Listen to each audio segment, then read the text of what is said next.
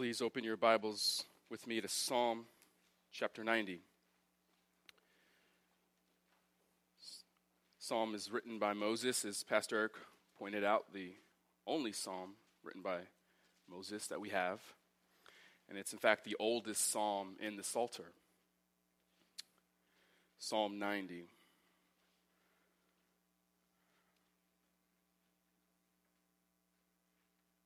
The word of the Lord reads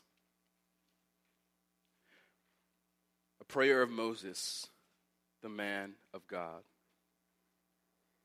Lord, you have been our dwelling place in all generations. Before the mountains were born, where you gave birth to the earth and the world, even from everlasting to everlasting, you are God. You turn man back into dust and say, Return, O children of men. For a thousand years in your sight are like yesterday when it passes by, or as a watch in the night. You have swept them away like a flood, they fall asleep. In the morning, they are like grass which sprouts anew. In the morning, it flourishes and sprouts anew. Toward evening, it fades and withers away. For we have been consumed by your anger, and by your wrath, we have been dismayed. You have placed our iniquities before you, our secret sins in the light of your presence. For all our days have declined in your fury. We have finished our years like a sigh. As for the days of our life, they contain 70 years, or if due to strength, 80 years. Yet their pride is but labor and sorrow. For soon it is gone, and we fly away. Who understands the power of your anger and your fury according to the fear that is due you?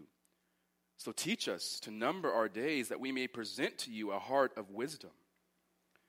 Do return, O Lord. How long will it be? And be sorry for your servants.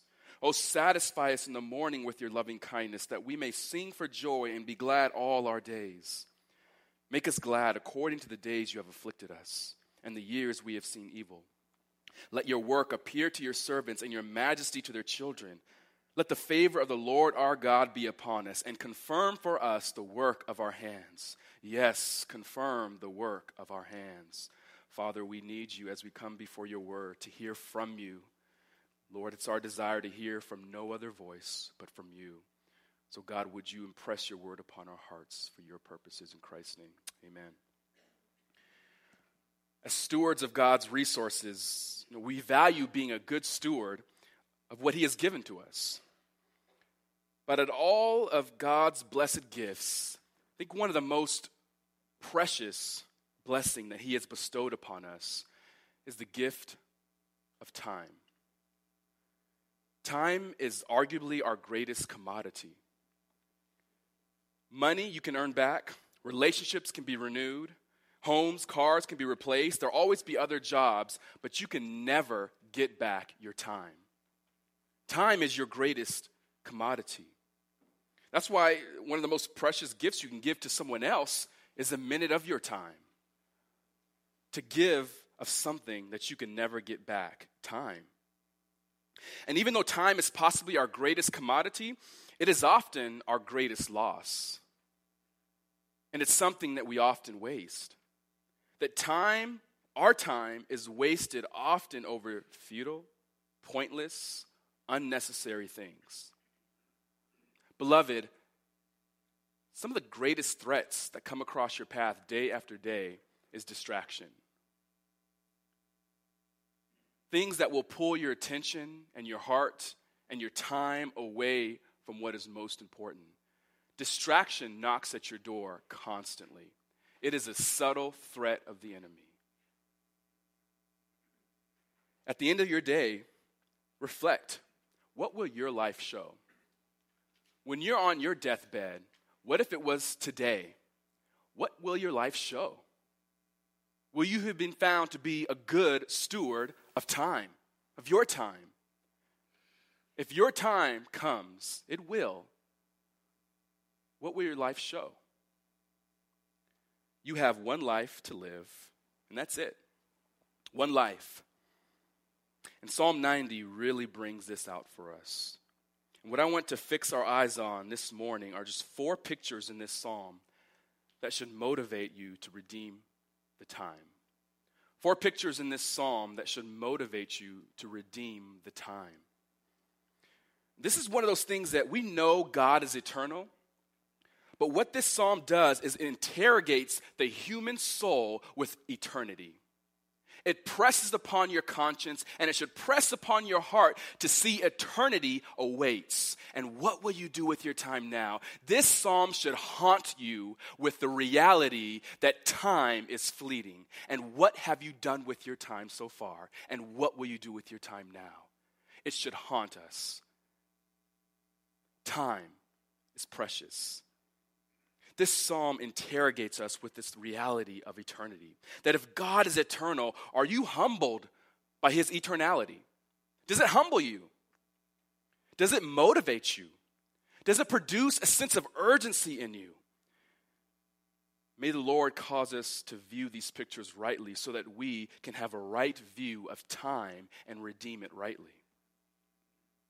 Let's look at this first picture that Moses points out for us in verses 1 and 2. That the first picture is, is simply God's eternality, that he gives us a picture of God's eternality.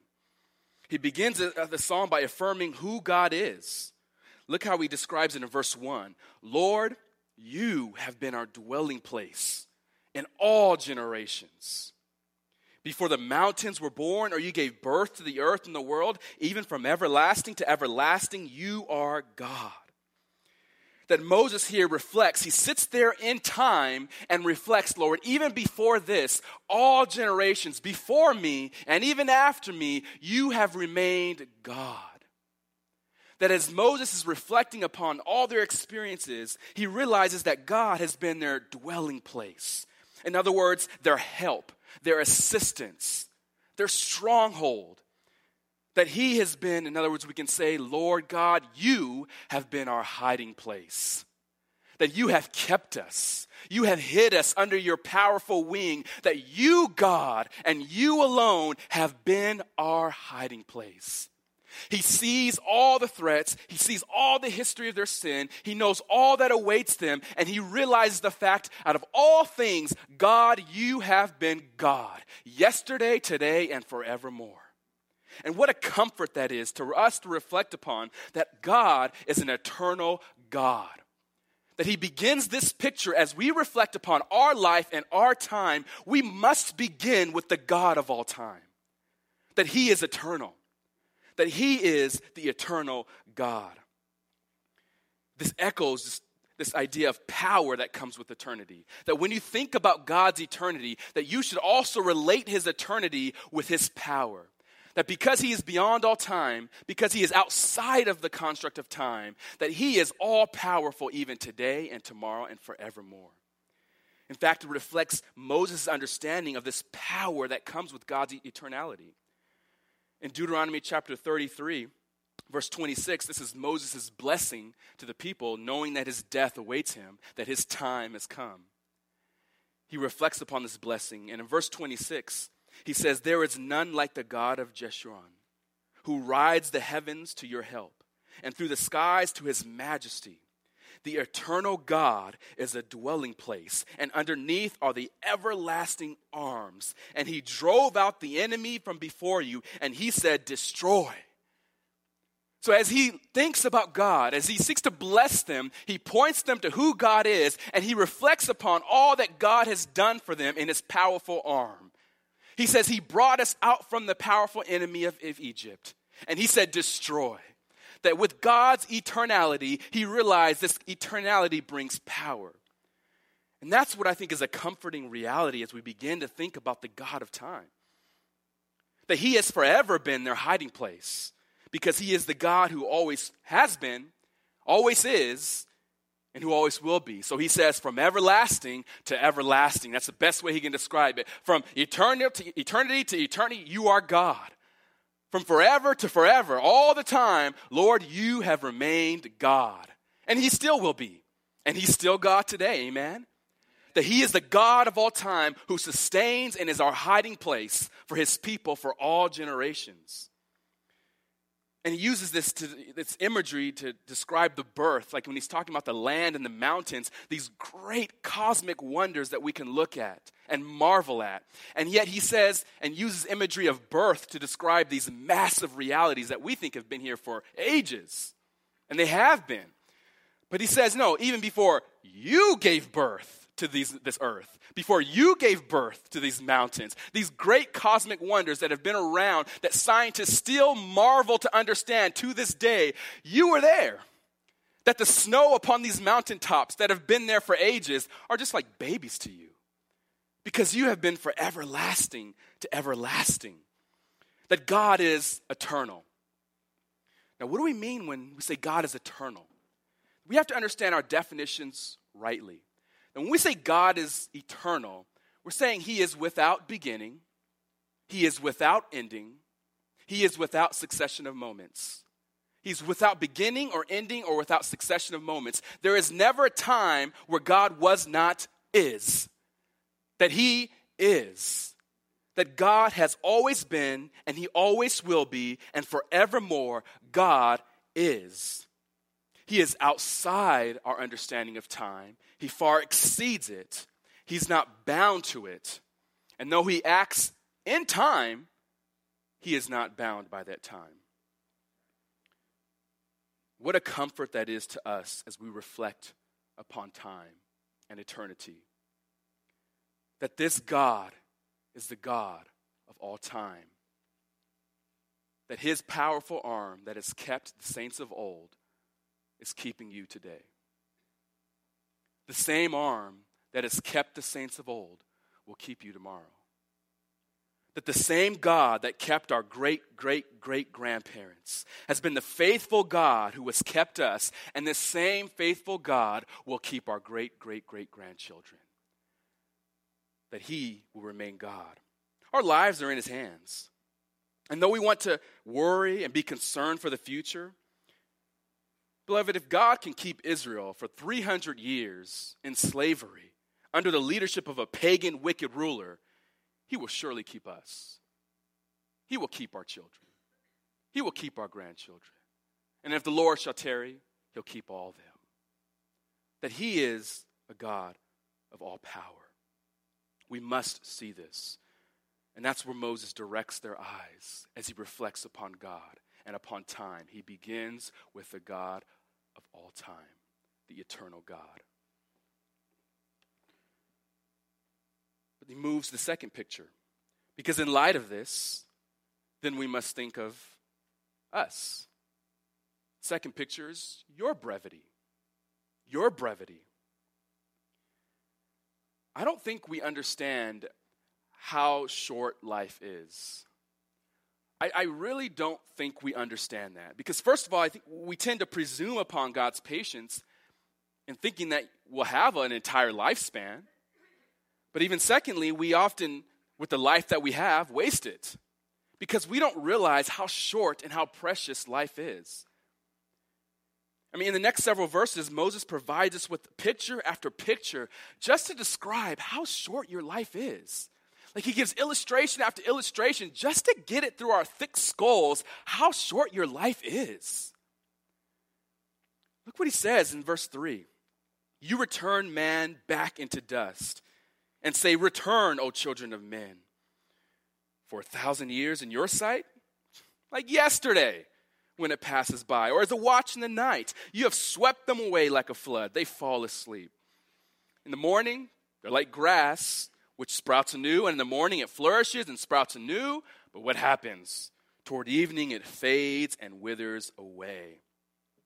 I love how John Piper once noted how one of the greatest tragedies of, of American culture is the way that billions and billions of dollars are invested to persuade people to waste the rest of their lives. How much money does our culture waste in order to persuade you to waste the rest of your life? Because really, it goes by the name of retirement. Like, wait to the end. The entire message is you've worked for it, you spent all these years working for it, now enjoy it. Right? Now you've come to it, now, now you've reached the pinnacle there.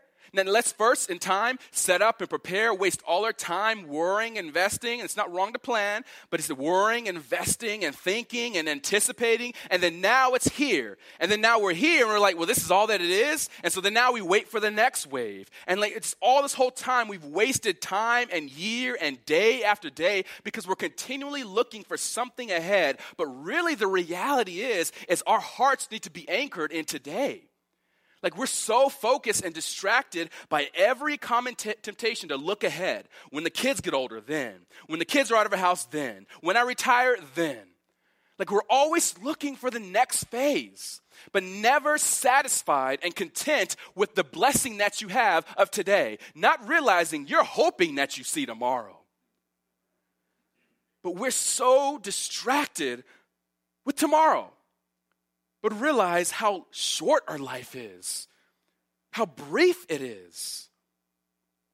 Now de- deserves the most attention. Why do you presume that you will even be here tomorrow? I mean, think about at every funeral, what's the grieving sentiment of the family? if only we would have known. I just wish I could have oh, now we know. We, we have to change. Family is so important. This is so important. Now we're going to learn. And then the next relative dies. Well, no, we have to really, now we must change. Now we got to change things around. Now, hope we now see it's always too late. It's every time, when it's too late, we realize what has been wasted. When will we ever learn? When will we ever learn? How do you understand your brevity? Like, how do you understand it? Like, you, I know we understand this intellectually, but how do you really grasp the fact that you can surely die even today? Like, how does that inform your today? Do you, do you consider how short your life is? Do you think about that every breath that you take is just a mere gift of God? And if it's a gift of God, what will you present to Him for that gift He's given to you? Do you think about your short life? Do you, do you, does, does it rock your mind?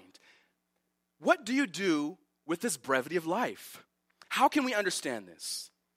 I think the best way for us to understand brevity, and this is what Moses does, is he compares it to God's eternality. Because look what he does here. He, he says in verse, in verse 4 that a thousand years in your sight, it's like yesterday. He says it's like a watch in the night. So a thousand years, this great span of time, it's like yesterday to God. Even he says a watch in the night, which is equivalent to four hours. So a thousand years, four hours. Put in perspective, since the Lord's birth, it's only been eight hours. It's not even a full night. Like that's how grand, how, how great God is in our perspective. That just a short amount of time to us, imagine it's so short to us, imagine what it's like in God's eyes that a thousand years to him is just simple four hours. Not been a long time. But he even goes even further because death is knocking at our door. That man's impending death, because of the fall, he says in verse 3, that you turn man back into the dust. You say, Return, O children of man, which is confidently looking back upon the curse. The dust you shall return that God is the one who ultimately orchestrates all death. That yes, man does die passively in that sense, but it is an active act of God. That he is the one who ends life. He begins life and he ends it. And he says, Return, O man, back to dust from where you came. Then he continues, he says, We're like swept away like a flood. Like, if that doesn't rock your mind, if that doesn't get in your picture, in your mind, then he says, Your life is just like a flood, and you think about one piece of paper and water, and a flood comes and just whoosh, that's your life. Gone like that, that quickly. You're swept away like a flood. We quickly cease to exist, he says, even after that, like grass. And this time here, grass is used in the Old Testament many times. And when grass is used, it's used to portray the brevity of life. They were living in the wilderness, they know hot weather, but they also knew green grass. But what they knew about this green grass is that when the hot wind came, it would blow the grass with the dust, and immediately the, that green grass would just die. they, they knew when the biblical authors used uh, imagery of grass, they knew what they were getting at, that how quick your life is. That like a dandelion that you hold in your hand and you blow it and it blows away. That's how quick your life is. That the brevity of our life is so quick that we're like grass, not cedars, not trees, not oaks. No, you're like grass. Like a dead leaf that all it takes is a hard wind and you're gone. That's how quick your life is. That's how fragile your life is. Do you see how difficult it is for us to really understand God's eternality? You see how he has to use illustration after illustration just so our finite ma- minds can just grasp the understanding just how short it is. He uses picture after picture just to get it through our heads. It's short. It's short. And it's one of the sad realities that are not understood until it's too late. You think about every time you try to wrap your mind around the concept of eternity. I think every, all of us go through that. Like when we think about eterni- eternity, the idea that God has always been, like what does that do to our minds? Like we, I get like a panic attack thinking about it. Like, uh, like all eternity, like never ending, never beginning. When was the beginning? And there's never. I, I just can't understand it. Like it's far beyond our minds to grasp. That's the point. And the only way for us to understand it is in the context of God's greatness. The point being that your life is here and now, it'll be gone within the blink of an eye. I doesn't it take every generation? Like you ask any older person about how time flies. I'm like, weren't you told that when you were a kid? And then when we get older, we're going to say the same thing to younger generation. Like, that's told time and time again. Like, I, we don't understand it. We hear it, but I don't think we understand it until time flies, young one. And then when that young one gets old, time flies, young one. It's like a, a repeated cycle. Like, how often has that been said? But we are not getting it. Ephesians 5:16 reminds us to make the most of your time because the days are evil. Make the most of your time. We can't picture our brevity without this third picture here. And it's God's wrath. God's wrath. Now, admittedly, God's wrath is probably not the first thing that you would consider as we think about time, but it's here. It's essential. As our life is seen as just a mist, a vapor, our life is fleeting because of God's wrath against sin to think about the shortness of life and God's wrath. That life is fleeting, life is short because God's wrath against sin. It stems back from Genesis 3 when man was cursed to die because of sin. That ever since then, when man encountered death, time and time again, it was a result of the fall. But here now, in these next few verses, Moses points out here how God's wrath was against them clearly because of sin and the brevity of their own life. He reflects about their own experience with Yahweh while he was in leadership. Now, we don't know exactly when Moses penned this psalm. Something gets around Numbers 14 when Israel rebelled after getting the spies' report of the land. It could be toward the end of his life, like around when he gave the blessing before he died. We don't really know. But here, he's counting out time and time when they had experiences with God and how they reaped from their sin.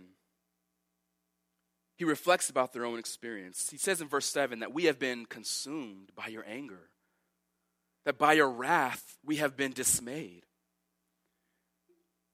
I think dismayed here is a, is a soft word when he says that by your wrath we've di- been dismayed.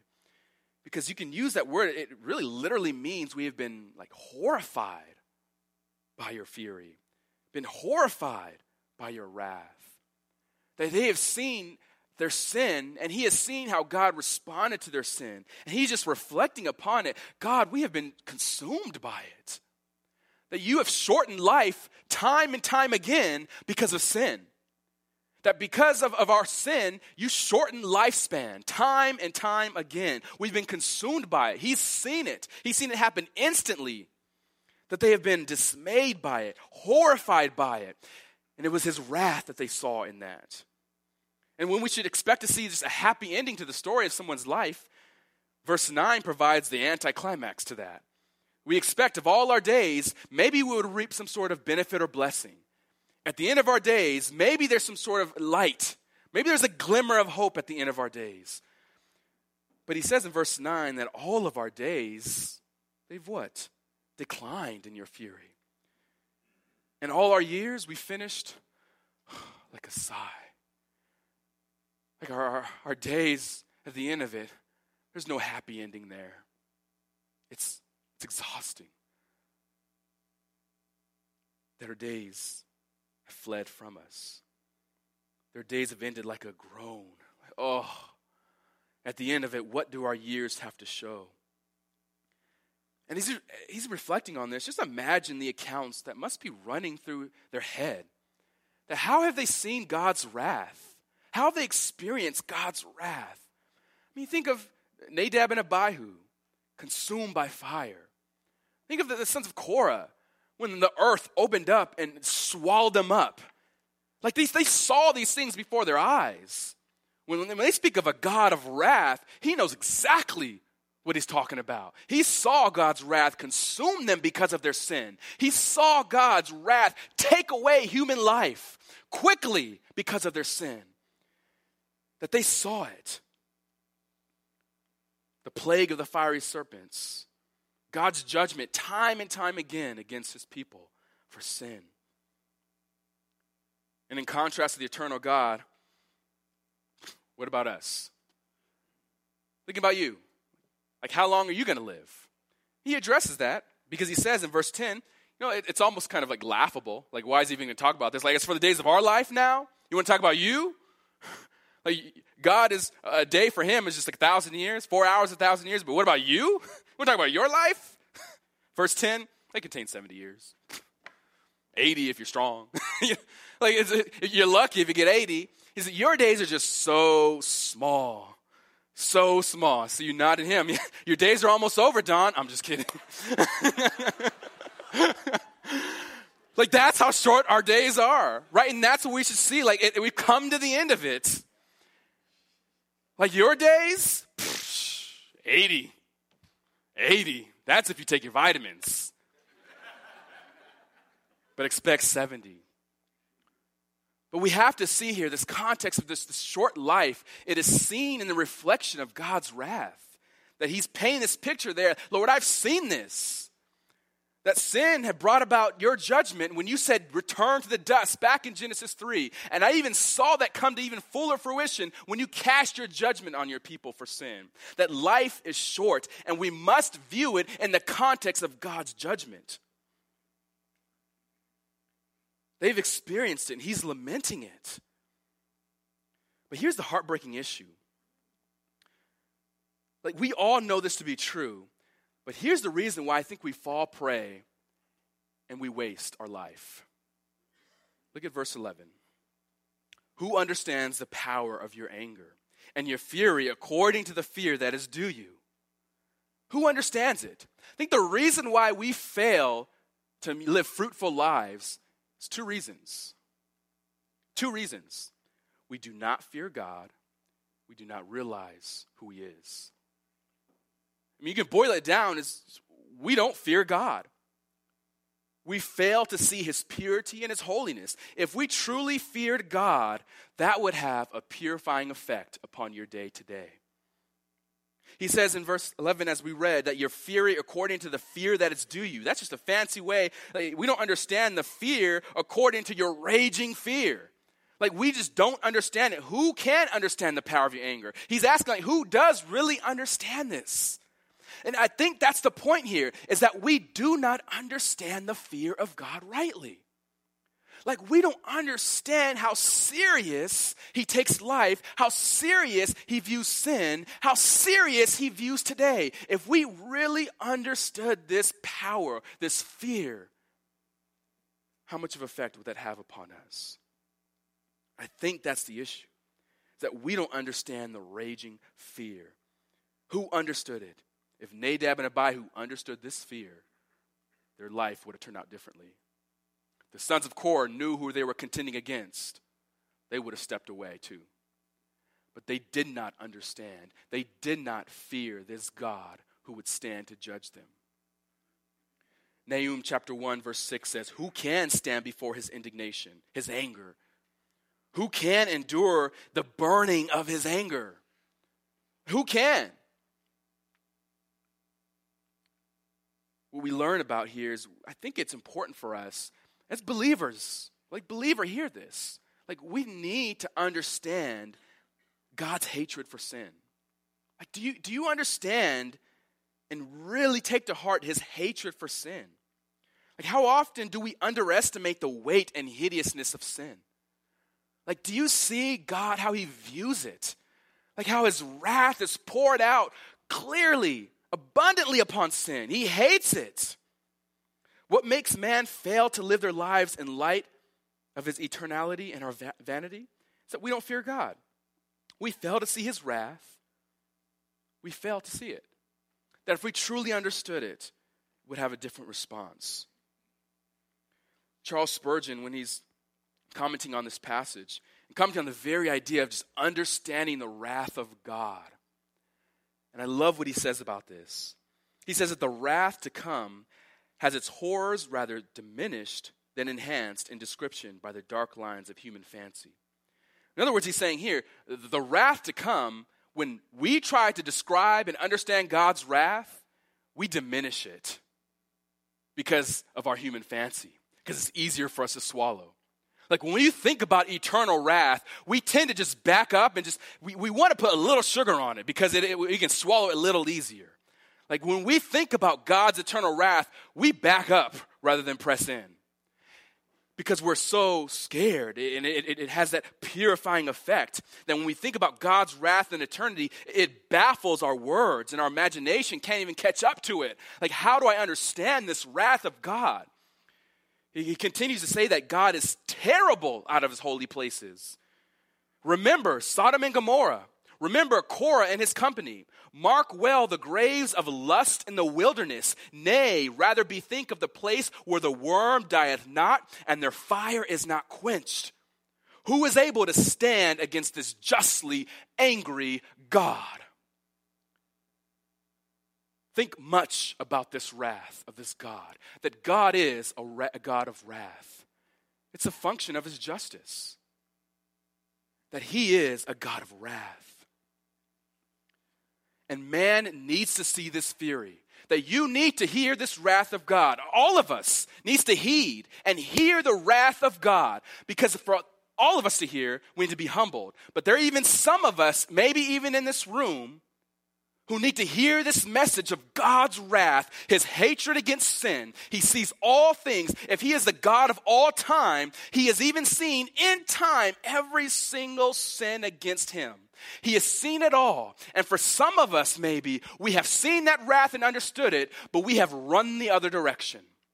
But really, the message here, in light of God's wrath and hatred against sin, the message to you, sinner, is to run, but run the other way run to God. Run to the God of salvation because he sees the secret sins. He sees the heart motives. There is nothing you can hide from this God of all power. If he can take down Pharaoh, you're no match for him.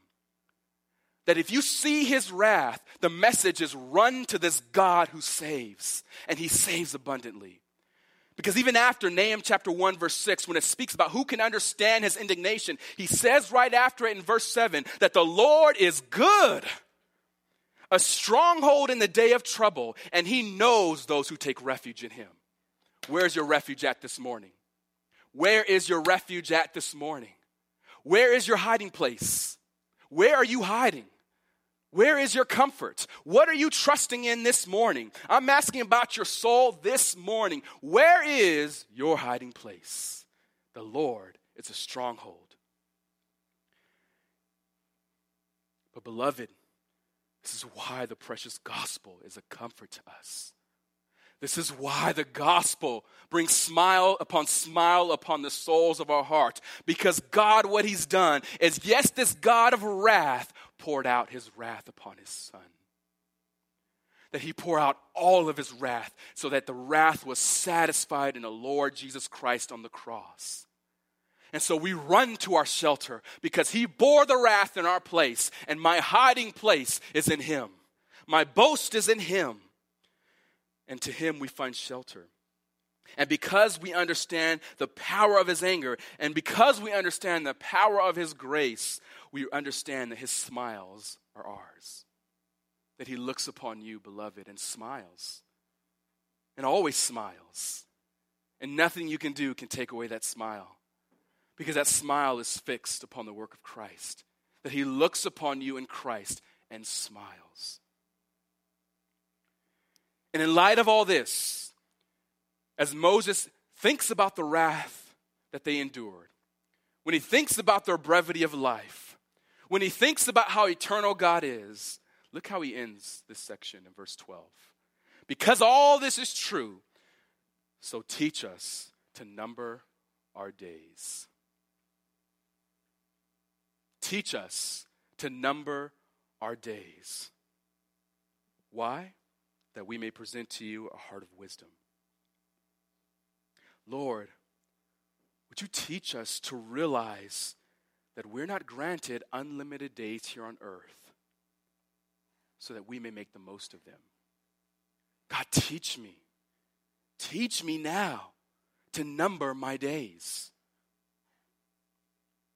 If I can ask you this if you knew that in death you would meet the Lord Jesus Christ face to face a year from today, how would that change how you live your life?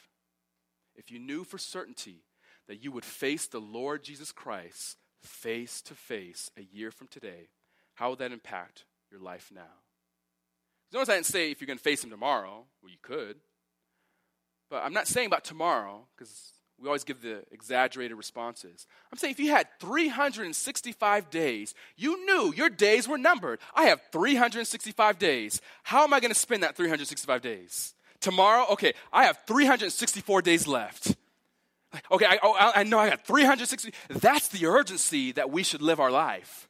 That you don't know if you have tomorrow that your days are numbered, no matter who you are. So, how does that impact how you approach your life today? How does that approach, uh, impact our planning today? How carefully would you plan your time? How much more eager would you be about fighting besetting sin? How much more intentional would you be with your resources? In other words, how would you redeem the time? If you knew your days were numbered, because they are, but if you knew your days were numbered, how would that change? Because that's really the issue at stake. We don't have a lot of time at all, so we need to use the time to present to the Lord a heart of wisdom. That if you realize your days are numbered, then why don't we live like that every day? Why don't we live like that every day? The one who takes heed to their brevity and who understands the power of God and his eternality, then that person will make haste to make use of that time that they have now purposefully. That if you understood that, the one who understands, Lord, teach me to number my days. I need to number them. I have a limited amount of them. So, Lord, teach me to be a good steward of them, that I may present to you back a heart of wisdom. Because in those days, I've sought to enrich my soul in truth so that I can use my time purposefully because I know that I have 365 more days. And what am I going to do with those days? Now, we also have to stop and reflect.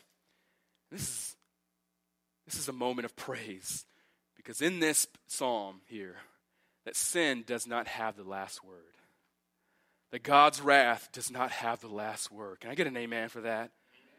that his wrath does not have the last word. The remainder of the psalm here is really Moses petitioning God with petition after petition, which leaves us at our last picture here. The fourth picture God's grace. God's grace.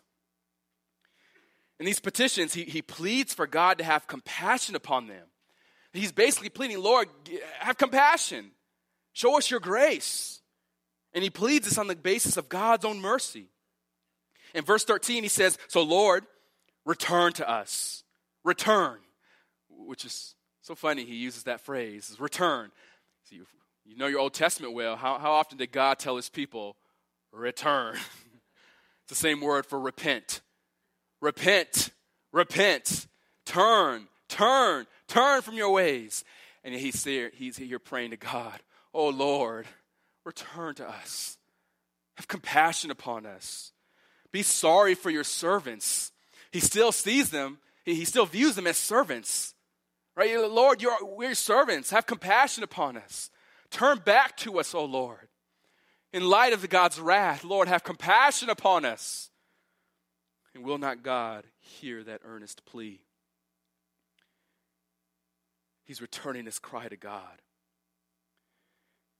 And as he's praying here, and I want us to picture God's grace, take heart how he's really pointing out here is, is in light of this, because this is true, is Moses really prays for them to be satisfied in God. He prays for them to be satisfied in God because that's really the right response to this issue of time. We're going to tease this out a little bit, but he prays for them to be satisfied in God. Notice how he pleads to be just to be happy in God. In verse 15, make us glad according to the days you afflicted us and the years we have seen evil. In other words, as many times, uh, all the days, Lord, we have seen your judgment, we've seen uh, your strict discipline. Lord, allow us to see that many more days of blessing. Make us glad. But even more, verse 16, let your work appear to your servants and let your majesty to their children. In other words, he, he's comparing his, his work to his majesty. He, Moses wants his people, he wants his children, he wants them to see God's work. Because if they see God's work, they see God's majesty. Lord, make us glad. Let us see you. Let us see your work, your majesty, your wonders. If we truly see that, oh God, then he says, then we'll rejoice. Notice the train of thought in verse 14. Satisfy us in the morning, a new season. Satisfy us in the morning with your hesed, loving kindness, your, grace, Satisfy us. Why? That we may sing for joy and be glad all our days. Here, as Moses is petitioning God, he's asking, Lord, would you just satisfy us? Make us glad. Let us see your wonder. Let us see your majesty. Let us see you for who you are. God, in light of all this truth, that you are the God of time, our life is short and we are so prone to waste it. So, what must we do than to be satisfied in this God who grants us time? What should you do with the reality that you could die today? What could you do? What should you do with the reality that your life is short? Here's one prescription is to be satisfied today in your God. Be satisfied in His grace. His grace that has gifted you eternity and eternal life in His Son. That the gospel motivates a love for this God who works for this God and who produces fruit that He blesses and works by His own hand. That to be satisfied in this good God who saves and redeems by His mighty hand so that we can present to Him a heart of wisdom. Be satisfied in this God so that we would rejoice in him, sing praise to him all of our days. In other words, let us be satisfied in you that we may rejoice and find purpose in you. Think we know this, but the, the heart of every human heart aches to find purpose. That we're aching to find purpose. What do I do with my life? What am I called to do? And we should ask that of ourselves. But we must start with this right answer because those outside of Christ seek to answer this in many different ways and end up harm, harmful and futile. But the heart, your heart aches for purpose. But we must realize is that the purpose of your heart is to find satisfaction in Christ you will find full fulfillment as you satisfy your, your heart, your soul in Him. There's, there's no other way around it. That if we seek to find purpose, and if we seek to find that purpose by working our own works, we're always going to end up frustrated. We're always going to end up disappointed. we're always going to end up looking for more. But here, I, I, know every heart here, I know we're longing for purpose. I know we're longing to see what is my purpose? What am I called to do? But we must understand where Moses directs the heart in light of these truths is let them find gladness and happiness. In other words, be happy in God first. Be happy in God. And once you're happy in God, all the other answers and questions will be answered. Be happy in Him.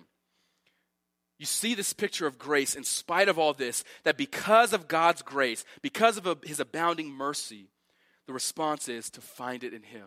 So, Lord, would you make my heart glad? Lord, would you not only teach me to number my days, but Lord, teach me to find joy in you. Teach me to be satisfied in you so that no matter what I'm going through, no matter what the issue is, no matter what the struggle is, my joy and my satisfaction is in you and you first. And then he goes from that in verse 17 that he's praying in light of this, because all of this, he prays for permanence. In verse 17, let the favor of our God be upon us. Again, Lord, let your favor be upon us. But look what he says and confirm for us the work of our hands. Yes, confirm for us the work of our hands. He repeats it there for us. That he's asking God to do what only God can do. That we must work.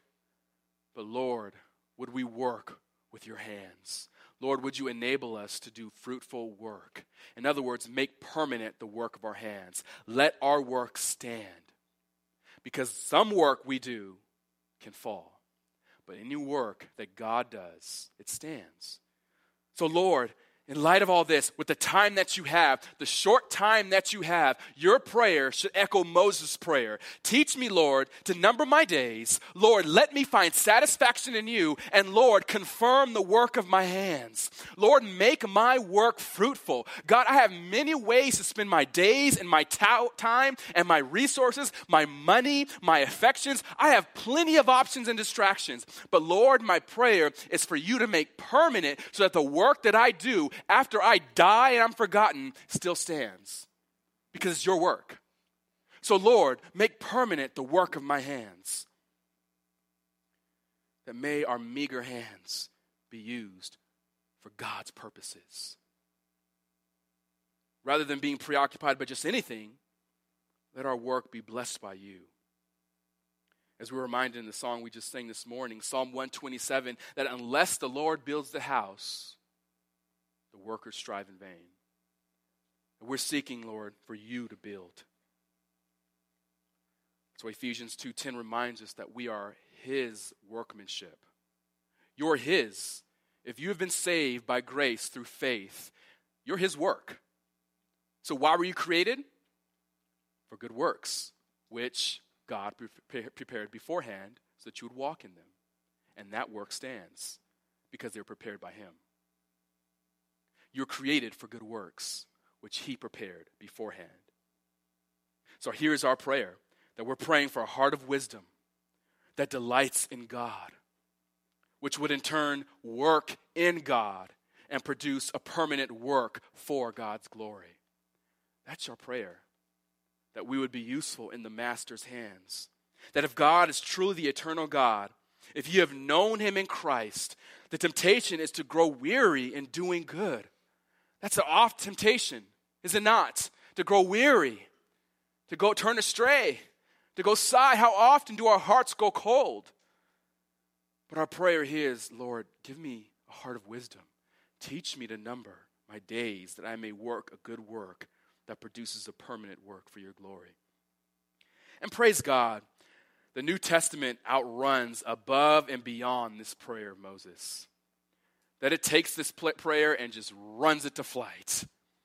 That God answered this prayer abundantly for us in Christ. That because what is Christ has accomplished in us, we are able to do far exceedingly abundantly because of what he is doing in us. That he answers our prayer above beyond that. That God is able to make abound every good work for us in Christ Jesus. That what are you seeking to do? Your work that you do, your commitments, your heart, is it anchored in what? What is it anchored in? We must ask. If we understand this truth, how does your perspective on today change? How does your perspective on today drastically change? If this is true, if you really believe this, how does this change your today? I'm not even talking about next year. I'm saying today. Like, how does this change today, your priorities today? How does this change that? Because otherwise, we'd be worse for hearing this and allowing our lives to stay the same. How does this change today? How do our plans, our resources evolve in light of eternity? Now, hear me, we want to be busy with good works. So, because that's true, what must we do? We must drench our soul in the unending well of God's goodness and grace. Be satisfied in Him, drink of Him. Because when you do, then you delight in His work. If God's work is not delighting to you, if you don't find joy in God's work, if this is if it's not a joy to your heart, there are two responses here. Either A, evaluate your own soul to see if you are in Christ. If you don't love what he loves, question and examine yourself. Am I in Christ? And secondly, if you are in Christ, then what the response is to drench your soul even further in Christ, to renew your heart to love what he loves even more. Because even as believers, we can grow faint in doing good. Amen? But the hope is, is that we have hope in Christ. So drench your soul in Christ. Find it in his goodness and his grace. Be satisfied and drink in him so that you love even more what he loves.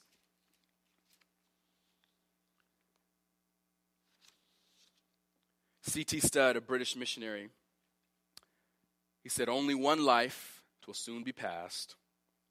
Only what's done for Christ will last.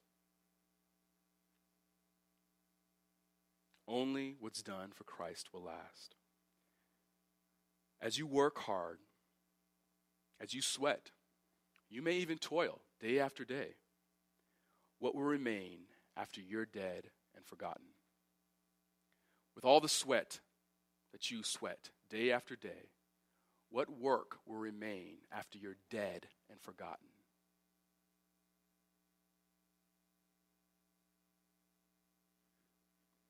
Redeem the time. Love your spouse. Seek the good for their good for God's glory. Shepherd your kids. Make the most of the time with them. Be the hardest worker on your job as you work heartily for the Lord. Give your time and your resources to God's people, knowing that the church is God is Christ's bride. Give yourself to the gospel in many ways. Give yourself to the gospel of the Lord in many ways, in every way that you can. Consider yourself a living sacrifice. And then when it comes time to the end of your life, when it's all said and done, and you've worked the work that He's given you to, done, to do, you can die and be forgotten because His work will still stand. We need to be praying for God to raise up a generation with the heart of wisdom. We need to be praying for that. Work it in me, Lord, but would you raise up a generation that is zealous for good works, a generation that is counting their days. Lord, would you birth in this church a generation that counts their days, that numbers their days, and is zealous about redeeming the time? So the remaining question is what will you do with the remaining time that is on your clock? Let's pray. Father, as we encounter these humbling realities, our only, only response is to say thank you that you have given to us everything we need for life and godliness. We're not called to do anything in our own strength, but we rest heartily upon the work of Christ. And so, Lord, would you work in our hands a work that is permanent? May we work in Christ, and may you use us, God, to be a vessel of your glory, for your glory. And we ask this in the name of Christ, our Savior. Amen.